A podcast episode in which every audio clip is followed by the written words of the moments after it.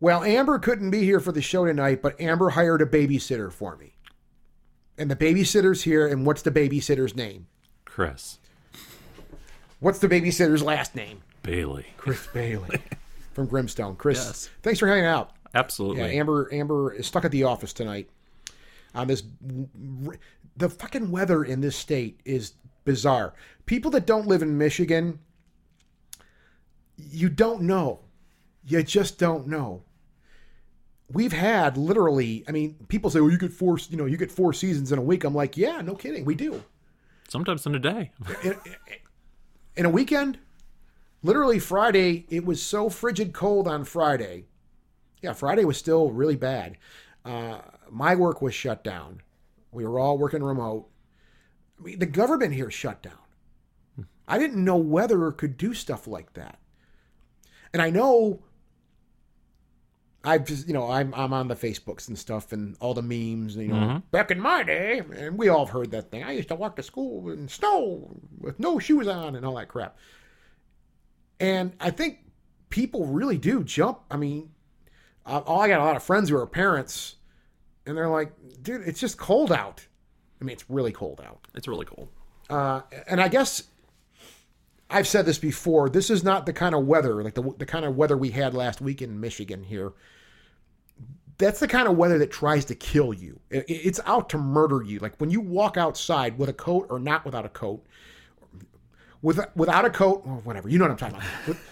When you walk outside, it, it you feel like the weather just wants to murder you. Like you, you're everything in your body's like, dude, no, no, no, no, back back inside.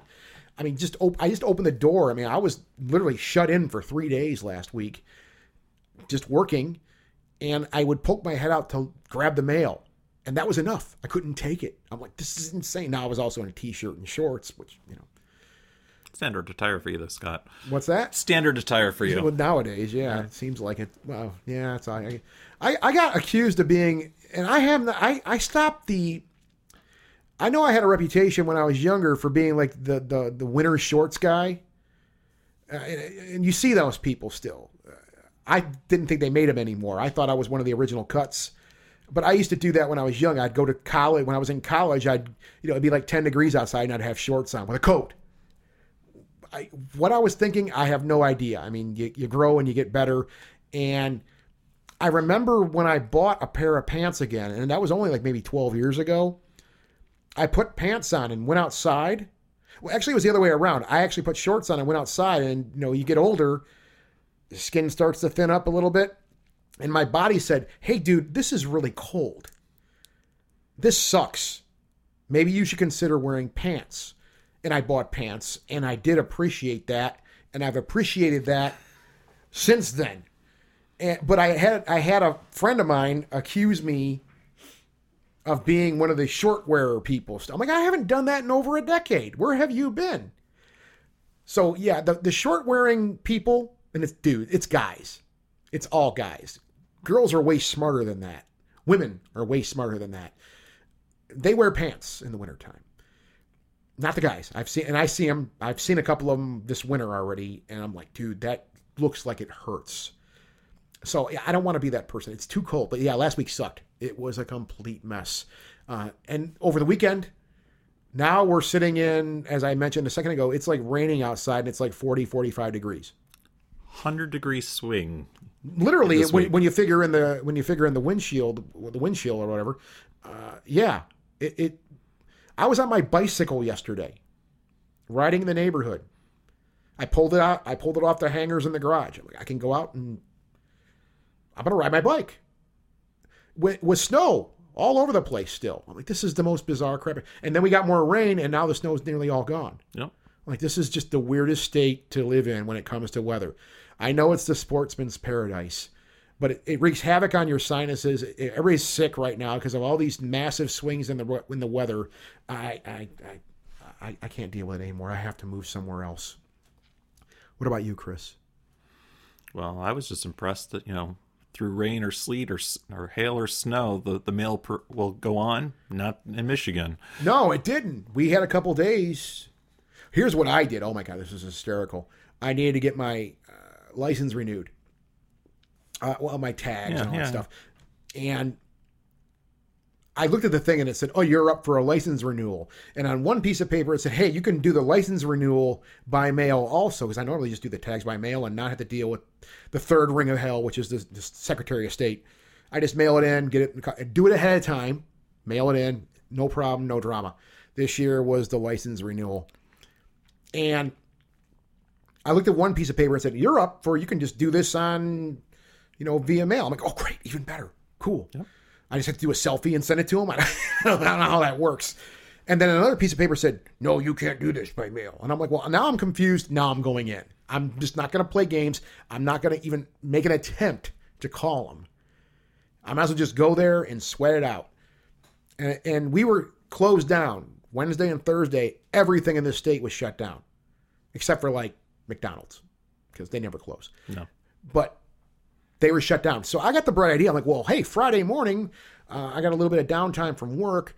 I can go there in the morning. I'll get there early in the morning, like a half an hour early, and I'll beat the line. How did that work for you? Well, not too bad actually. It was still the third ring of hell.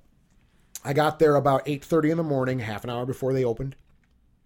And there was already a line of people like curled inside the vestibule. Mm-hmm. Like, oh shit, damn it. So I go in there, and you know what? I wasn't really that upset about waiting in line there. What I was more upset was having to listen to every canned cliche joke people are telling while waiting in line. Well, if we beat on the windows, they'll let us in. Or maybe we start chanting, let us in, let us in. this is hilarious. And I'm like, oh my God, you people are not funny, and I'm way too close to you right now. Your your your jacket touched my jacket. Disgusting. Gross. I was able to get in though, and I honestly I only waited ten minutes.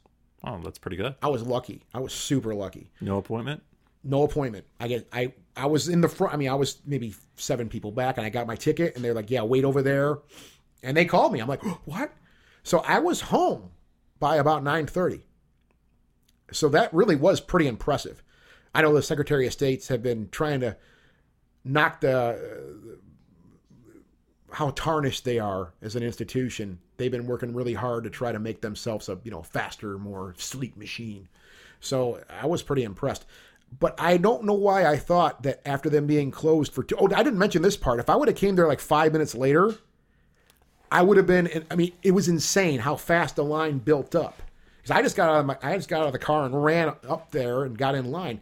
If I would have waited another five minutes, it was a line going out that vestibule door, mm-hmm. down the plaza, like down the plaza. I mean, I looked out there. I'm like, oh my god! If I would have waited any longer, I'd have been totally screwed. So I got lucky. But that was that was my my brilliant idea, thinking, oh, it's not a big deal. I can.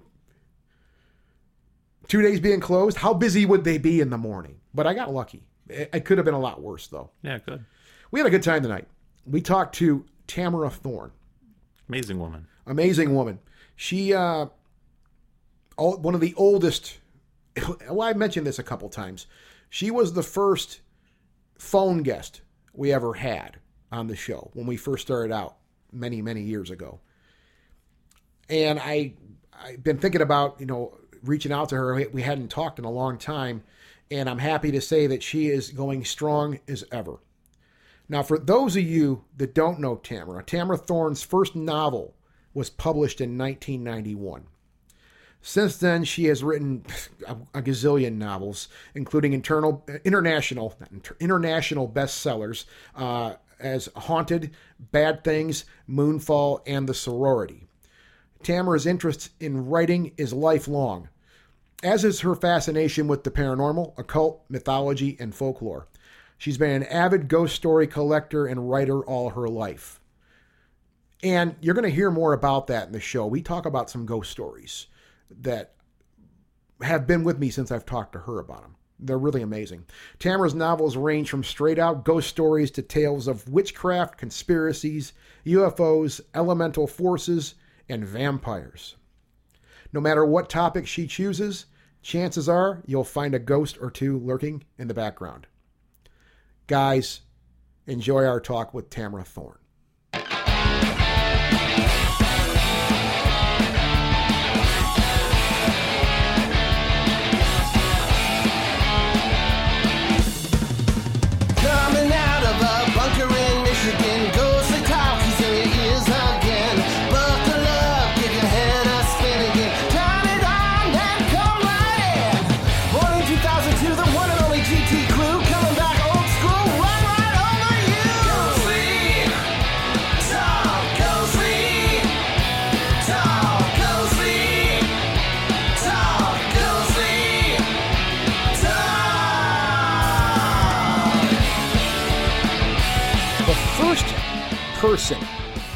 We ever had on our little show was a woman named Tamara Thorne.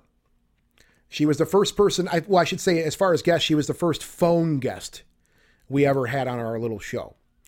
Uh, and she made, back in the old days of the show, she would pop on all the time and, and she was always a riot.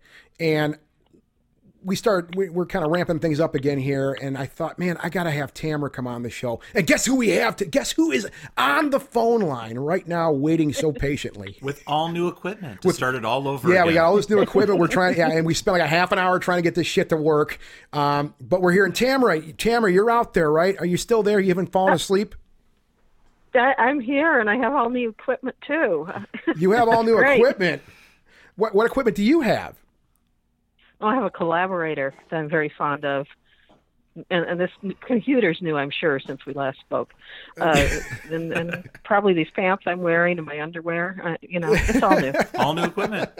We all have all new equipment.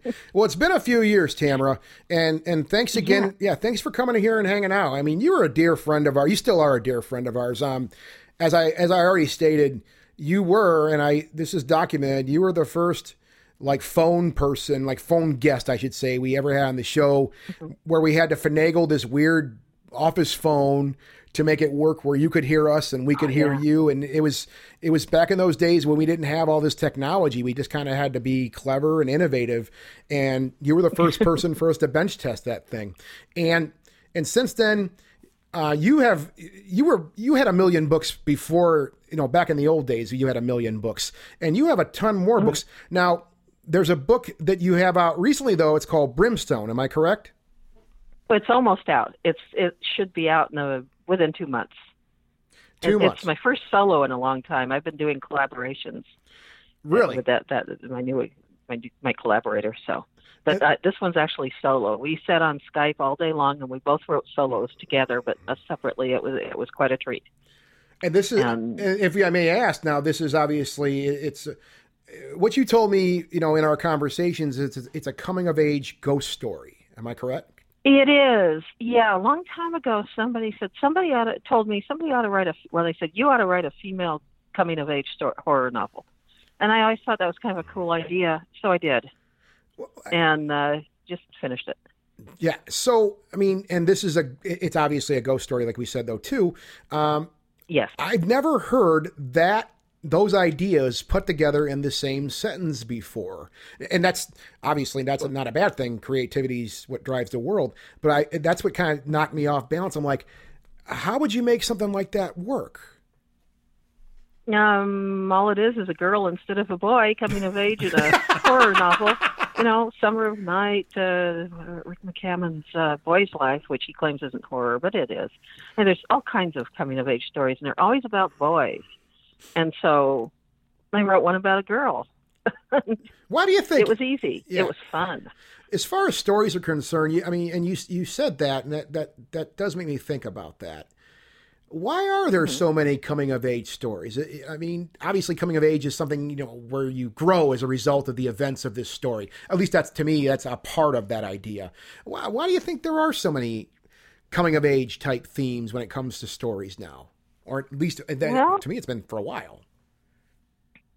I, I don't know. I think it's because we all identify because because we all came of age one way or another, and it's a tough time. You know, you're you're turning from a kid into somebody who thinks on their own. You have to question authority. You run into things. You know, before when you're a little kid and something knocks on the door and there's nobody out there, you call mom. Yeah, But now, you know, maybe people don't believe you. You're too old to be, you know, saying there's something out there. So you have to look for yourself. Yeah, and this little girl holly she's 11 and she's uh the daughter of a aging porn actress. She is used to taking care of herself anyway. Okay, and she gets dumped at her grandmother's who's who's an actual former movie star not porn.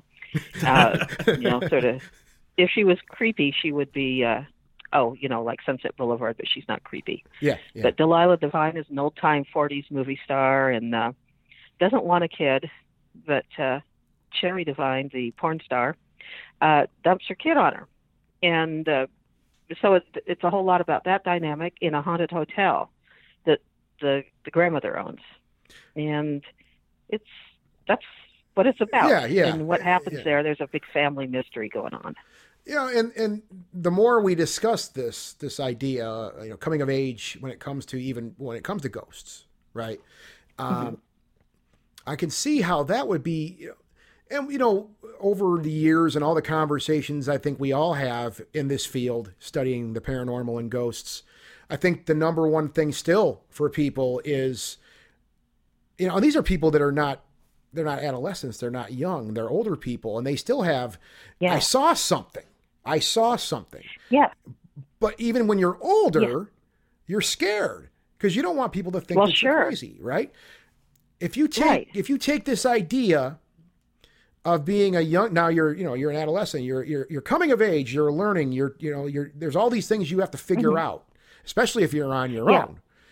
Yeah. own um that would make things even more difficult if you're experiencing things that you can't understand Oh yeah. That Yeah. And, and then to have people tell you you're nuts. Oh, absolutely. yeah Because you're entering This- that whole Holly, the little girl in the story, sees ghosts. She always has, and she takes them for granted. She's looking forward to this haunted place, not realizing she's going to see something more than residuals that don't interact with her. yeah But her, you know, and she's always kept it to herself, and she's just happy as a clam. And then she runs into things she wasn't expecting, and you know, finding people who she can talk to is important, as it is for all of us yeah who won't go, "Oh, you're so full of it." Well, and again, I say I say that that happens to people that are in their older years. I mean, we've Yeah. ta- we've talked to so year. many Yeah. people that um, you know you talk to at a conference or you're out and about, you're doing something, and I've had this conversation. I can't count how many times with people like, you know, I'm glad I can talk to you guys, you know, because you're accepting of these ideas uh, and you're not judging me, Mm-hmm. Yeah. And, you know, and you know, I always tell me, hey, don't worry about what other people think about you, but that's not always as easy, you know, as it's, you know, it's easier said than No. done. Uh, you know, people want to be accepted on their merits. And when you come to, and I mean, me, I'm fucking crazy. I don't care. I just, I'll just, I'll blurt out anything. I mean, we were at a, we were at a gathering uh, on Saturday night over the weekend, and we got on the subject of UFOs and things like that. And I said, I saw a UFO. I mean, around a pile of people I didn't even know. Now, mind you, I had a couple beers too, but so it was a little bit socially lubricated.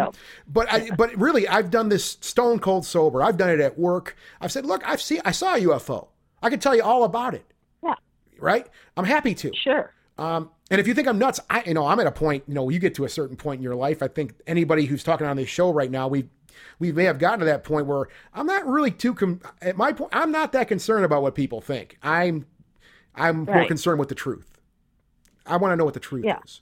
Um, so, you know, but again, people I think in their older years, even there, they have this apprehension. Now you take this idea that you've laid down, Tamara, and you you mix in the biomechanical furnace that is a young girl, right? hmm Um, that's going to cause issues for a person. That can be damn near traumatizing. Oh, yeah. It seems like it would seem like. Um, it's Oh, yeah. and scary and just scary, right? Tamara, Mm-hmm. It is. Yeah. as far as ghost stories are concerned too and i just thought about this and i thought about this in preparation for this show i have to say that you probably have told you when when doug and when doug was here back in the day you told us probably one of the most compelling ghost stories i had ever heard i had ever heard in my entire life um, and I want you to, if you remember this, I mean, I just want to kind of give you, because a lot of stuff happens. It's been a, over a decade. Yeah. so, but the story, I'm you, sure I remember it, yeah, but you have yeah. to remind me. the story you told us was you guys were traveling. You were just on the road. And Mm-hmm. I think this may have been a number of years ago. I I don't have all the details anymore either. Uh, but you guys stopped at a rest stop. And Oh, you mean the the taco stop, the taco joint? No, no. This, if I remember Oh. correctly, now again, my details are foggy, or maybe, Okay. maybe I'm wrong. But you guys stopped somewhere, and Damien, Damien, Yeah. Uh huh. he had to use the That's restroom, right? Go ahead. He, Uh huh. Damien. Oh, this this was not a rest stop. This was a little. We were coming home okay, and um, from the Central Coast to California, and there was a place where we used to live in Arcadia, California, that we used to walk to to get burritos because they were so good. It's called Taco Lita, and um, we decided to wait for lunch. It was about three in the afternoon, and we just kept driving because we wanted to stop at Taco Lita for burritos before we went home. And it was like you know forty minutes from where we live. Yeah, yeah, So we pulled in, and oh, we both had to pee so bad. yeah, yeah. And um, it's it's just a little place. It's built in, and uh, it has three openings on the back. One is to go into the kitchen, and then there's a little wall, and there are two doors, one for men and one for women. And these are almost rest uh, airplane-sized restrooms. And Okay. by the way, there's more to the story now since it hit the newspapers, uh, but I'll tell you that in a minute. All right. So I, I, we got out of the car and we look up and there's this very tall, with really good posture, man walking ahead of us. He had on a pale yellow sweater and khaki pants. He was older. You could see gray hair under a little cap. And he went into the men's room, and Robert, Damien, we usually call him Damien, but his real name is Robert. Um, he's just, uh. so I went in the women's room. I was out in, you know, 30 seconds, and there's the, the other guy's still in there. So just as Robert was going to go use the ladies' room, we were serious here. Um, another man came up and got in line, so he couldn't just walk in the ladies' room. So we Yeah, wait for yeah. another minute or two, and the old guy doesn't come out. And it's long enough now that we're starting to wonder uh, um, what's going on. So Robert walks up to the door and he knocks on it. Nobody answers, and he gives me one of these oh crap looks. Yeah, What's going on? And then he tries the door. Huh? I said, I'm, I was saying, like, what's going on? Yeah. that would Yeah. be like the I- what's happening. Yeah, y- yeah, we exchanged a meaningful look. So he knocks on the door again, nothing. So he tries the door, it opens, and the light is off, and there's nobody in there. There is no other exit. It was empty. So he went in and peed, and then we went in and had burritos and chortled nonstop. And we had, it's been what, 10, 15 years now, and we still love this story. But a couple of years ago, I did a, a haunted places in LA area for a syndicate of newspapers. Okay. Hit everywhere. And um I got a call from the newspaper guy and he said there's someone who wants to talk to you and it was a woman and her mother, her widowed mother and they wanted to meet with me. And they brought a photo. It turned out I'm getting chills right now. This was so amazing. I we didn't see the man from the front. We saw him from the rear, but it was the same man. It was her husband. He was co-owner of this Tacolita. Oh, are you kidding me? No And- way. I'm not kidding. I'm not kidding. It was uh, just fantastic. We actually it was it was like a resid it was a happy residual. It was a very pleasant thing. We've never seen it again. Yeah. We go there as often as we can. But it was him, the sweater, everything. He dressed like that. Very tall, you know, like well over six feet probably. At Yeah. least that's what it seemed like. And, you know, a thin golf sweater and the khaki pants very good posture. It was him. It blew me away. that just love it. story that story to me and i mean even even re, even going back to this with you tamara i mean there's details for me that were obviously foggy but what put the hook in me was what happened it doesn't matter where it was honestly it was it was No. it was what happened and i when you told us that originally Doug and I talked about that for an hour after the show. I'm like, I have never heard, you know, been presented an idea like that when it comes to a ghost or a residual. Let's just we can call it a residual, right? Um, I think it was, yeah, because we saw the door open and close. We saw the light go on. None of that actually happened. So we saw a little movie, both of us. but the door opened. I mean, the physically the door We opened. saw- Yeah, we saw the guy open the door. We saw the light flick on. We saw the door close. It couldn't have happened. There was no man.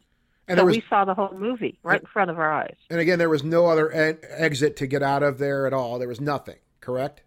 Nothing, nothing. They're very small and tiny little bathrooms, and there's no other exit. Well, number one, I want to applaud Robert for being willing to go in there and use the bathroom after he disappears. well, true. It, it didn't. You know, it was so sudden that we didn't really grok it until we sat down and started eating, and then it was so pleasant. It wasn't anything like what- it wasn't a scary thing. It was just this guy kind of walking in, and he was fine, and he gave off a good vibe. There was nothing wrong with it. I've It- never. It was. I've, I treasure that. well, and you and I treasure it too, Tamara. Th- Just that Oh, story. well, good. I mean, I've, I've I've talked to people about that idea uh, for years now since we talked about it when we actually talked about it on this show, and that's one thing I wanted to Uh-huh. bring up. Like, man, that has never left me. Like that idea of something going somewhere and never and just vaporizing. I guess. I mean, we can only imagine what actually happened, but something Yeah. I, I don't even know how to explain it, I, and that's why I think it's so intriguing to me. Well, we spent a lot of time. It talking. is, and Go- we didn't see him. You know, we just saw him walking ahead of us. It was maybe 20 feet to the restroom from where we were parked. And we looked up. We both saw him at the same time and exchanged glances. Oh crap! Got to wait to pee. And Yeah. uh, he was just there. And I guess we were just in the right place at the right time Yeah. to pick up on it. I, it was a movie. It was like a loop. I'm sure. I, I would love to see it again, but I doubt I ever will. You know, it was just Yeah. luck. Chris, you, you were going to say something. I was just going to say, we talk so much uh, all, all the time about myths and shadow people and all these little oddities that are completely out of the, the ordinary. And, you know, here's someone that very well to them was just another person. You know, how many ghosts do we miss just during her day? Well, that's what I, that that's what screwed me up with that, in a good way. That's what made that, mm-hmm. that's what was what the mind blown thing was is how many times it, and that we may have even talked about that Tamara. How many mm-hmm. times have we mm-hmm. we've been going along our our little business doing whatever we're doing and um some something or someone well someone crosses our path.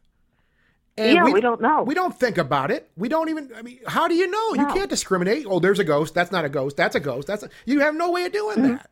You, you can't. Yeah. So how many things? No, there was a second. Oh, what- go ahead. No, go ahead, Tamara. What are you gonna say?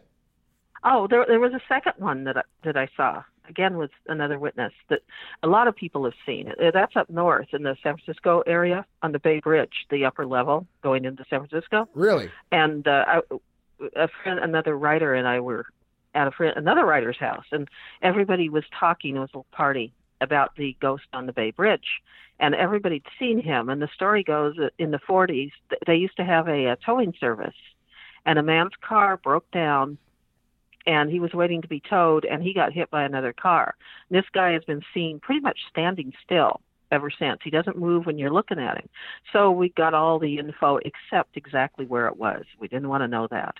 And so we're driving back over into Frisco to go to our hotel and we see a guy standing under one of the sodium lamps mm, toward the Frisco side.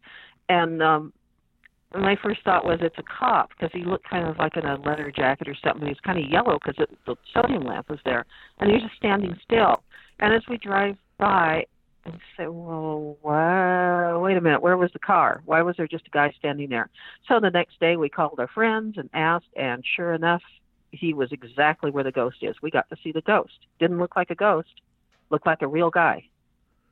Same idea. And Yeah. S- same Yeah. idea. I, this idea, and I can't overstate that enough, Tamara. This idea um, has had me since the time we talked about it. This very, I, mean, I don't even know what the hell. The, it just, how do you recognize it? You don't know, right? And it just goes back to what we You said. don't know. Yeah, I mean, how many things are we exposed to every day that could be? we don't a- recognize. yeah, it could be a ghost. It could just be a ghost. I We have no always- idea. I always think about the the stories that people tell about. The one I'm thinking of was in England, and a couple of women walked out of a shop, and they walked into like Victorian era, the clothes and carriages and things like that, and they're looking around, and the people didn't see them. It was like they were the ghosts, kind of like that movie with uh, Nicole Kidman. Which Uh, movie is that? The other, the others, The others. plural. Ghostly Talk! Debbie never sounded so. Tamara, along with all the insane writing and all the insanity that's been your life for so many years now that we know and love, you're doing Thorne and Cross Haunted Nights live, right? Um, tell me, tell me all about this. I want to hear all about it. Well, a few years ago, um, someone invited us on her show. She's a producer of a lot of shows on Authors on the Air. And evidently, we did good because pretty soon she asked us if we would do our own show featuring horror. So we said, okay. And we do it every week. And um, we interview all kinds of people, you know, in the horror field, mostly authors. Lots, we, tomorrow we're doing uh, Dan Farrands. Uh, he's an old friend. He's he's got the Amityville Murders coming out and the Haunting of Sharon Tate Oh, really? coming out, and uh, Very cool. It's very cool. We got to watch them early, and uh, we do, you know, Laurell K. Hamilton, John Saul, you name it. We we get to talk to them, and it's a hoot. And so we keep doing it. Yeah, That's kind of how know, we. That's kind of how we've always done ghostly talk. We'll just keep doing it until we don't want to do it anymore. because it's a hoot. Because it's a Exactly. hoot. It's a hoot. It just, you Yeah. do because you like to do it. You know? Yeah, when we- when we rehearsed more every year, we talk about stopping, but now we don't rehearse. We just go into it, and you know, now we don't want to stop. You know, and it's funny. more fun that way. What's funny about that, Tamara, is I think a lot of people when they start doing podcasts or, or shows or whatever they may be, uh, uh, Mm-hmm. they all go into it initially where they want to try to do a high produced thing, like they want to rehearse it and have an outline and have all this stuff. Doug and I, when we first Yeah. started doing Ghostly Talk, uh, we literally we I think we did about two or three shows where him and I actually sat down and wrote outlines and followed the format and did all this stuff. Mm-hmm. And not too long it took us for to go, this is stupid. Let's just let's just go with it. Let's just see what Yeah, let's just see what happens, right? Uh, and Yeah. I, I think most people, I think what makes podcasting, especially now, uh, with the accessibility that it has for people, um, is that you can get. And we've been talking about this a lot here. Is the long form conversation. The biggest podcasters in the world and the little, the smallest podcasters in the world, they all have that they can share. Is you really you don't have any rules. You can do whatever you want. At least we don't have any rules right now. yeah, Uh, you can do whatever Right. you want. Um, and if you just want to just get on somewhere and talk and just riff on something, uh, riff on a subject, you can do it, right? You don't have to can, be, you don't have to be pulled down by anything else. So I think a lot of people learn that quick. People we we meet all Yeah. the time that start doing podcasts.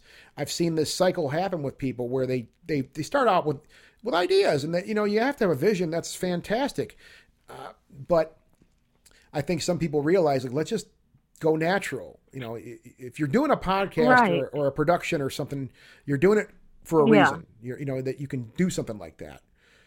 And I think yeah. uh, Alistair and I are writers, not uh, podcasters. So the, we we spend maybe an hour getting ready for the show in an entire week.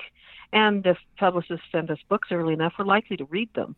And that's Yeah. that's just you know we like both like to read, so that's kind of cool, Mhm. or watch movies or whatever. But otherwise, yeah, we want to write books. We don't want to spend time, you know, we don't. We're live, and we will never not be live because we don't edit. you know, that's that's we don't want to know how. That's the way to go. that's the way to go. I mean, I edit, I edit Ghostly Talk enough to make it into a show, and that's not really Right. editing the content. That's just moving some stuff around and making it work. That's all we really do now. Right. And Yeah. that's kind of how it's always been. We never have ever said, you know, we're going to change this around and make this sound prettier. Uh, we just go with it and see what happens.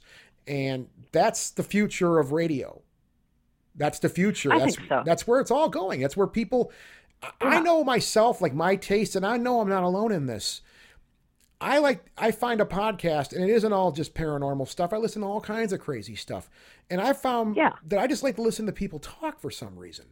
I like that. I like to listen to people have Mm-hmm. a conversation while I'm driving in the car uh, about Atari games or you know ab- about whatever Yeah. subject it is that week that I'm really into, about the mafia, whatever it might be, something I want to hear about, and and just have people Yeah. having a real conversation. You know, and I think that's Yeah. where it's at. What's that? we use we we mostly have writers uh, you know our, we are the horror show on this authors on the air there's mystery shows and all kinds of things but we easily horror falls into any category so we'll have paranormal investigators. We'll have uh, you know as long as they've written a book or, or made a movie. Yeah. yeah. and or we'll have I- i love when we have a coroner or a forensics doctors on because you can ask them Oh, horrible things and they don't flinch. And they just describe them in vast detail. All kinds of stuff. We we do whatever we want Yeah. to you know. And what we want is always going to have some flavor of ghosts or horror or whatever you want to call it in there. So yeah it's fun. All those things and and you're right about that. Horror to me it seems like that has the longest tentacles of any like i guess like if you're talking about entertainment or writing or movies or whatever it may be i think it has the longest and most tentacles of any yes. genre. And because i mean I, we watch a lot of movies too. We're all, we're into a lot of movies and stuff and oh yeah. we I find that horror crosses more genre boundaries than anything I've ever seen. Right? And horror is within scared. all kinds of genres. That's I, I consider horror to be vampires and werewolves, you know, with the the usual. But otherwise, what Silence of the Lambs, Aliens, everything has elements. Excuse me, of horror in it. And if it has enough, it becomes spooky, whether it's supernatural or not. Well, one of the things I always say about Alien, which is one of my all-time favorite movies, I think it's a lot of people's all-time favorite movies. It's just that good. Um, It is. when they were making that, I, I've watched. I have all the box sets. I have the quadrilogy, the anthology, whatever they have out there. I have it. I bought everything. Uh-huh. And one of the things that stuck with me was they were when they were everyone was conceptualizing this movie. The idea was they wanted to make a haunted house in space, which really kind of put the hook in me Yeah. there. I'm like, that's so true. It's a it, it's a haunted house in space, um, with with way more dire consequences. I think uh, the xenomorph is not something Mm-hmm. to mess around with, but that that idea that they presented with that I thought was fascinating. I'm like, and that's what they did. They pulled it off. They pulled it off and They then did. some. Um, and that movie's a great example of how a movie can cross genres so far. Uh, you know, obviously drama, suspense, horror, sci-fi, gore. I mean, it's a pretty gory flick too. And I know I know that's another just Mm-hmm. Oh, kind yeah. of offshoot of horror. Uh, but yeah, that movie is one of those ones. And horror, I find, and you know, it's funny about horror. I find myself the older I get, the less of a stomach I have to watch horror movies. I mean, I honestly, Isn't that weird? I, Yeah, I, I find my, I find myself, you know, I have a lot of friends that are into like, you know, whatever the craziest, most insane thing that's out there. Dude, you got to check this Mm-hmm. out. And I'm like, man, I'm not 20 anymore. I can't look No. at look at someone being ripped apart and laugh about it. I can't do it anymore. I just- Unless it's Bruce Campbell movie, then it's okay. well, I mean, But that's funny. that's a whole yeah, Yeah. and There's that's always an exception. there's always an exception, and that, I agree. That's one of them. Yeah, I just it has can't. to be humorous. yeah i can't go for the egregious horror films anymore um like like I've never seen anything like Saw or any of those really gross ones. Know, except for the satires in the scary movies. That's all I've seen. I I don't want to see them. I don't like torture porn. no Torture I horror, agree whatever you want to I call it. It's horrible. Yuck. i saw all the Too saw realistic. movies i saw all the saw movies um and i think it became because my i remember my sister let me borrow the first saw she had a copy of it Uh-huh. And I'm like, well, what's all the rage about this stupid stuff? Because any, any of the new horror, I was always like, well, you know, like the screams and I know what you did last summer, all that stuff. I'm Yeah. like- I'm like, dude, this was done 30, 40 years ago. I mean, why are we rehashing this stuff? Uh, and then I, I did pick up Saw. I let I borrowed my sister's copy of Saw and watched it, and I was like, wow, this is a really clever movie. And there, I mean, and that's Oh, what I, it? yeah, it's a very clever. The original Saw. I mean, I think most fans are gonna be like, yeah, that first Saw, it's a really great flick. It was a different thing. It was a game changer uh, for the time, and I mean, I Mm-hmm. just thought it was very clever. Yeah, it was gory. Yeah, it was bloody. Yeah, it was cringy all over the place. The the cringy is what I avoid. Yeah. yeah. And Makes me too nervous to watch. it gives me anxiety. I get anxiety now. I mean, I have a mental Mm-hmm. issue now where movies like that come on, and I mean, I just turn. I mean, I turn and I leave the room. I can't deal with it. Now, of course, Mm-hmm. Saw they made about 400 other, other Saw movies. Um, Yeah. they all. I mean, they. I saw them all, and they all have some clever stuff here and there. But it got to a point where I'm like, okay, this is just. This is insane. I, I can't do this to myself Yeah. anymore. Um, I find myself Yeah, I like a good ghost story. Yeah. Well, Hereditary, like last year, 2018. Did you, you didn't like Yeah. Hereditary, Chris? Not so. Much. I, I Oh. watched that for a second time the other day. What'd you think about it? Pretty good. I, and if if that doesn't, if Simpsons hasn't done it on Treehouse of Horror, I really hope they do. Yeah. I thought that movie. But it was fun. I, Yeah. I liked it. It was even though everybody died. I usually want a hero's journey type story where somebody lives, but in there I didn't care. That it was great. They all died. Ghostly Talk! Then they never sounded so good. going back to Thorne and Cross Haunted Nights Live, um, Mm-hmm. you guys spent a couple of nights in a cabin or something like you, you- Five we- nights. Five nights. You can actually read about it. Yeah, we we put out the novella. Well, it's not a novella. I guess it's a document doc nonfiction about it. But uh, it's on Amazon. We just did it in ebook for fun. But yeah, we hadn't. We started writing together. I think in 2012, and uh, we hadn't met in person. And then I got an invitation to go up to Gold Country in California, you know, the old 49ers area. Yeah, sort of yeah, Mhm. yeah.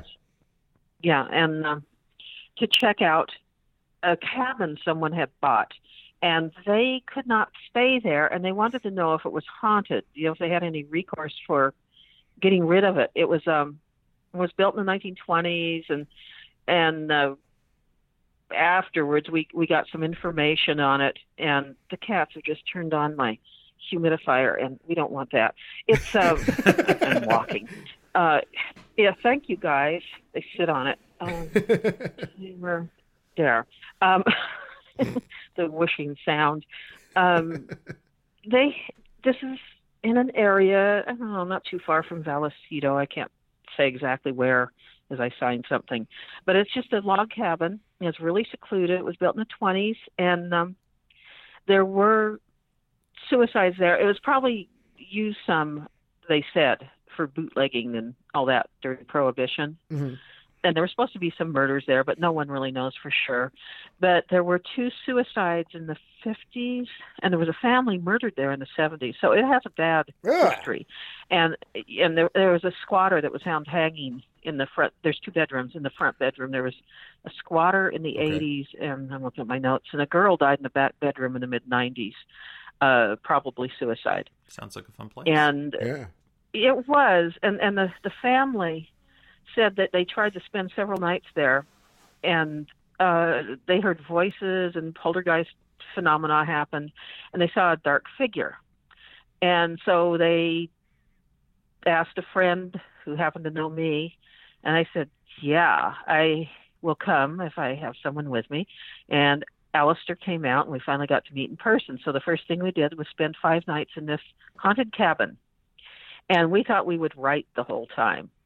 Now we got there, and it was um, had a kitchen, and the living room was really cool. It had there were a couple sofas that the people had moved in, so we could sleep on those. It was a great big fireplace, and and it had all kinds of geodes and things in it, uh, crystals Okay. which I think maybe had something to do. Crystals tend to increase hauntings. Yeah. So we think that probably had something to do with it.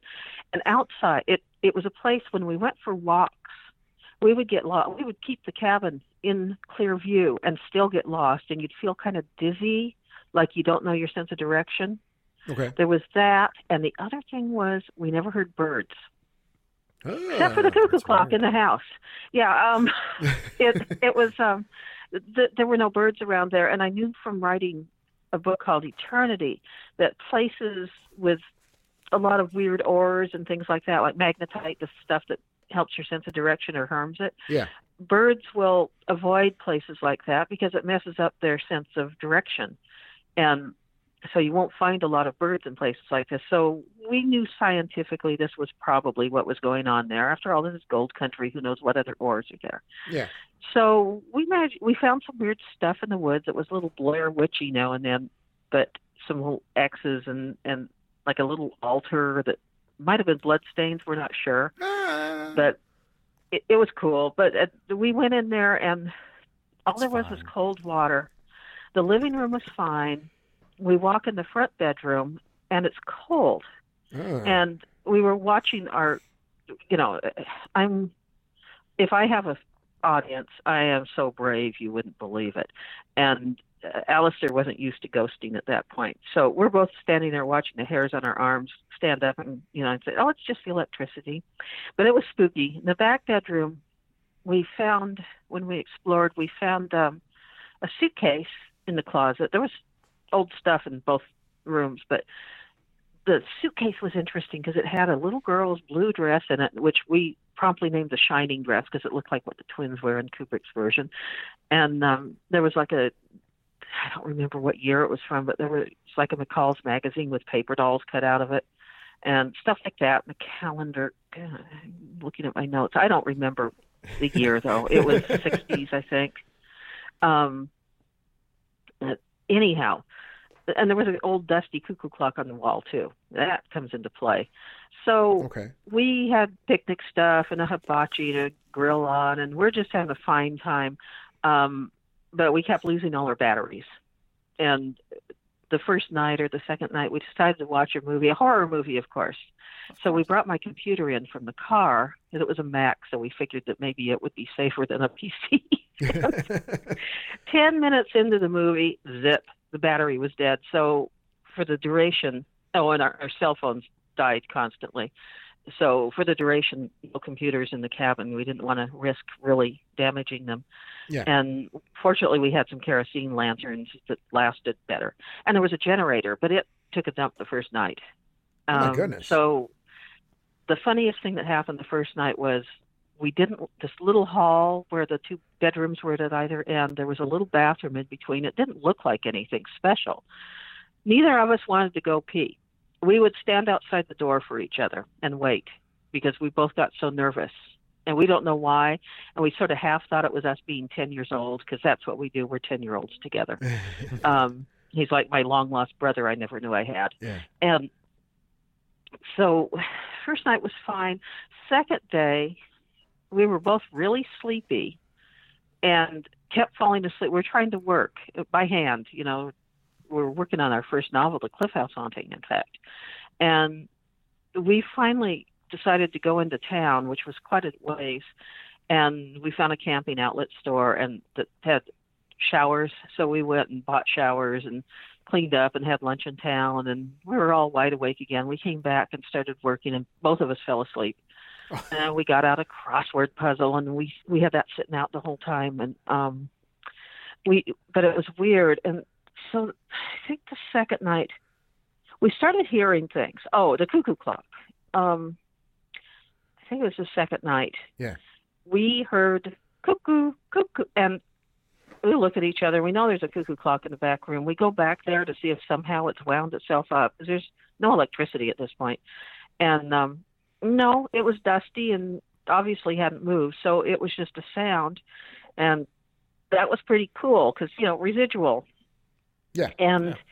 we decided we'd uh, do a séance, and I think this, that was the third night, and um, so we we did stuff, and we started hearing noises, and we thought they were, you know, like squirrels inside the walls, and um, we ended up.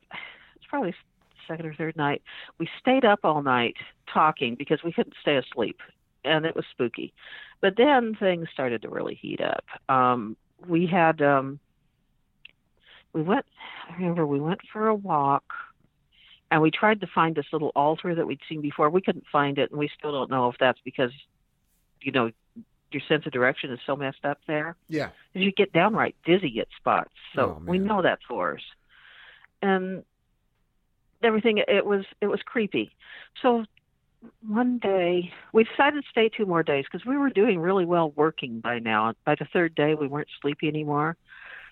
And I seen I looked it up later and sometimes these kind of places will make you sleepy. It was drawing energy, I guess, same as it was drawing off the batteries hmm and we did a thing which I don't know if it's superstitious or if it really works. When we went into town, we got a shitload of salt packets, and we put them in our pockets, and that seemed to, if that's maybe it killed the sleepiness, I don't know, or it just made us think it did.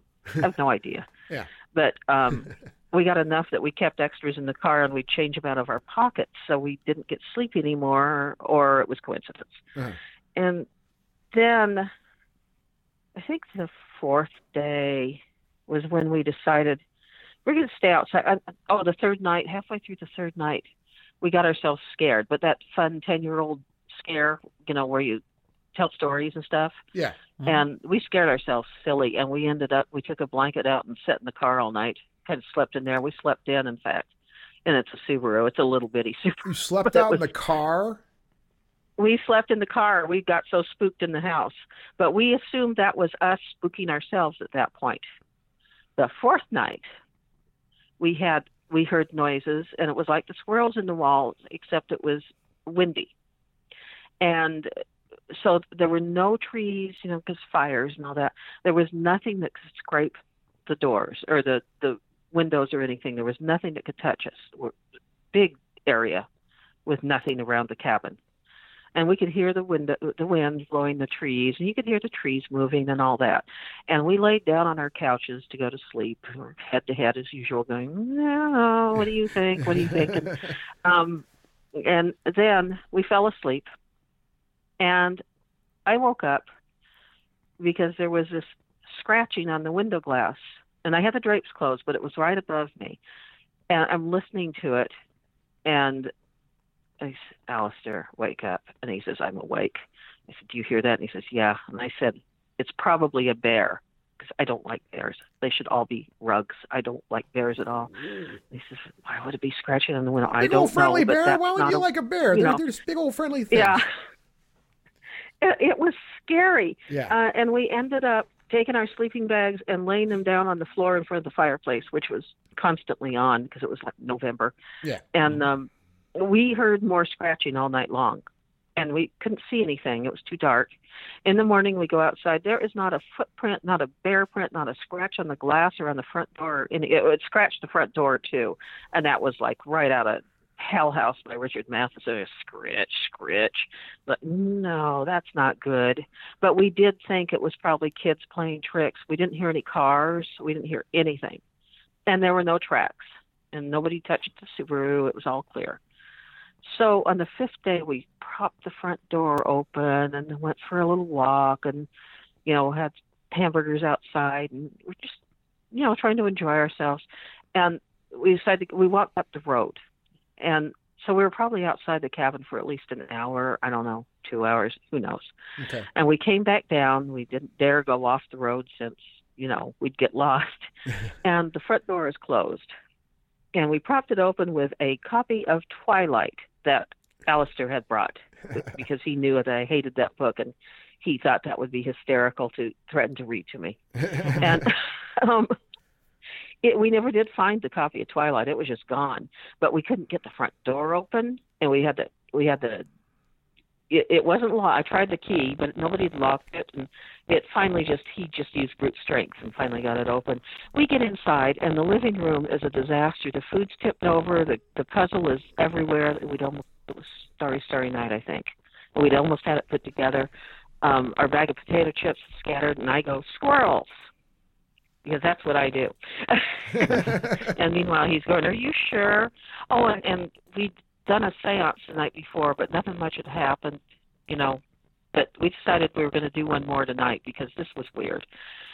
And that last night, oh, holy crap!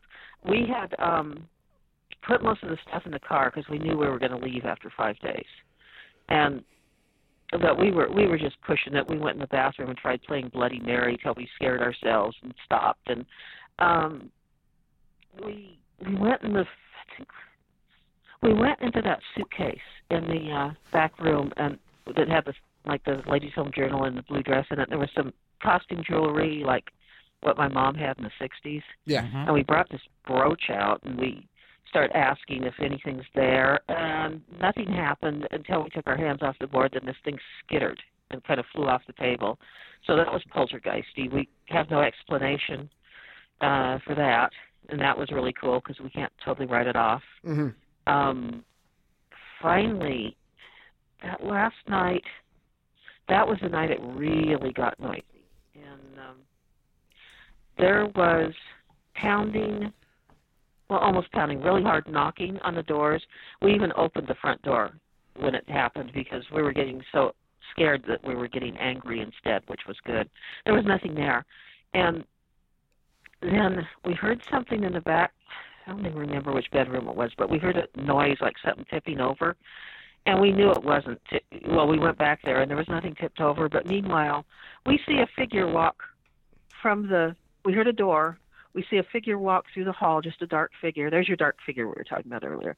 Yeah. And it went into the front bedroom, and we just we looked. There's nothing there, but it is frigid. It was so cold. It was like it had little dots of ice all through it Yeah. in yeah. addition to just the regular cold feeling. And um, we grabbed our crap and we went out to the car and started driving. and uh, we didn't go back. Yeah, we put the fire out, of course, but that was all. and so I don't know what was going on there, but we wrote it up in detail if if anybody wants to read about it. But um, stuff had happened there, and we told the people it was inconclusive, but we thought there was at least poltergeist phenomena, and that they should have a geologist come out and see what the ground was like underneath the, the thing. Well, it's And I mean anomalous. Something that I mean things were happening. Um, They were happening all right, yeah. And that phantom cuckoo clock, that happened repeatedly, yeah. Mhm. Not- and that that planchette skittered by Now- itself. Now you mentioned poltergeist activity. Do you think That's that you? what I think it is. I mean, yeah. uh, knowing all of us knowing what poltergeists kind of are, or at least what the ideas are, that what they are. Uh-huh. Do you guys think that you may have been? Not saying that. I mean, do you guys think that may, maybe you played a part? Your your energy, your biomechanical energy, maybe played a part in that, and maybe caused that activity. Sure. Um, yeah, I think it was picking up on us. I don't think it, anything, you know, does a poltergeist uh, move anything if you're not there to hear it? It's like a bear shooting in the woods. uh, maybe it happens, but we can't know because we're not there. Yeah, But yeah. I think, yeah, I, I really, I don't even think poltergeists are all that, you know, supernatural. I, when when I used to practice Reiki every day in my house at three o'clock, I would turn on Stargate rerun, and I would sit there and practice Reiki for the whole episode, and I would have things like move off the foyer, you know, just like I remember watching a little tape roll, just push off and roll down. And, okay, that's that's energy moving around and that's the only time I'd ever seen poltergeist stuff that wasn't, you know, it just I knew I was doing it. And so you're concentrating energy. So of course it was sucking on us, especially after we started getting scared. Then it had lots to suck on. Yeah, I- I've often thought about But- that idea of. I mean, like you you put it very well, like the bear shitting in the woods idea. I've thought Uh-huh. about ghosts, and it, I mean, let's just assume for a second that uh, uh, and you have you have a place, like you have a house, Yeah. and you have very. I mean, let's just assume for a second that there is a ghost in the house. You know, take all of our Mm-hmm. stuff that we we all these other ideas we have as people about about what ghosts are. Let's just assume for a second that there is a ghost there. There's a ghost there. Okay. Simple as that. Is there a ghost, Scott? There's Yeah. a ghost there. Okay. right? And there is. I've always. I've often thought about that idea. Like if I had a like a I can't like you know in my mind's eye, what happens when there's no one there? There's a ghost in the house, but there's no one It there. Probably I think it probably goes dormant, but it's got to have energy. It's got to have something to feed it, doesn't it? Well, I mean, I guess at least at least in their respect to poltergeists.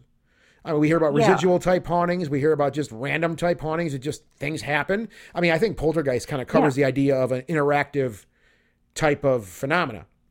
Uh, that's I think what a, Right. what a what a poltergeist is. Is it's Have- something have that you ever- Go ahead. Have you ever met a poltergeist agent? I had a friend who was a poltergeist agent. She, if she was around, things would move, and she knew it too, and she was very accepting of it. But boy, I I saw things fly across her kitchen. I saw a knife pull out of a block and fly once, and I thought I'm going to be careful around her.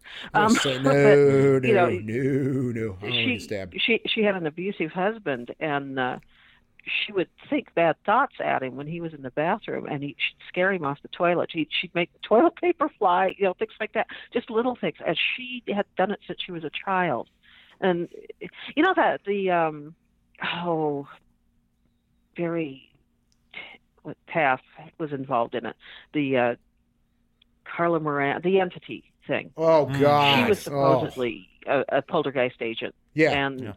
some people just really feed them. The only time I ever saw myself do it was with the Reiki, and that was just a little harmless. Ooh, look, the roll of tape fell down.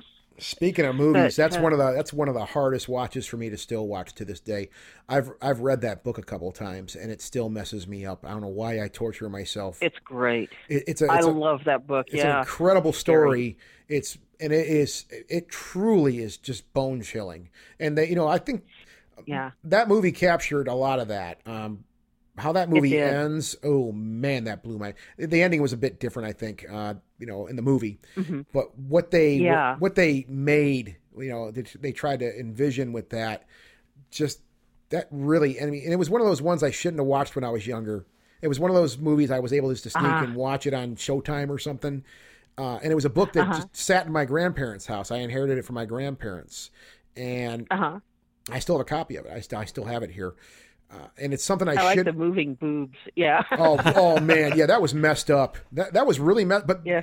for that time when that It movie was. was. made, that was really messed up to see that, and it was disturbing. It was Yeah. horribly disturbing. It was the real people that went in there. I, I know a lot of them. Uh, it wasn't nearly as disturbing as it is, of course, fictionalized. Yeah, But it happened. It really did happen. These weird things, but there was there was a little bit more weirdness between mother and son than they let on in the book. And she was kind of an odd character in real in real life. They did. They did. follow her. They did kind of show that in the movie, at least. They, you did see that kind of that tension. I think a little bit. Yeah, bit. Uh, yeah, and they they did get stuff on film, some really weird anomalies, but there Really? there were a number of people there. But Wow. Taff is is convinced that she was a agent, and I don't see any reason to not think so. Ghostly Talk! That never sounded so good.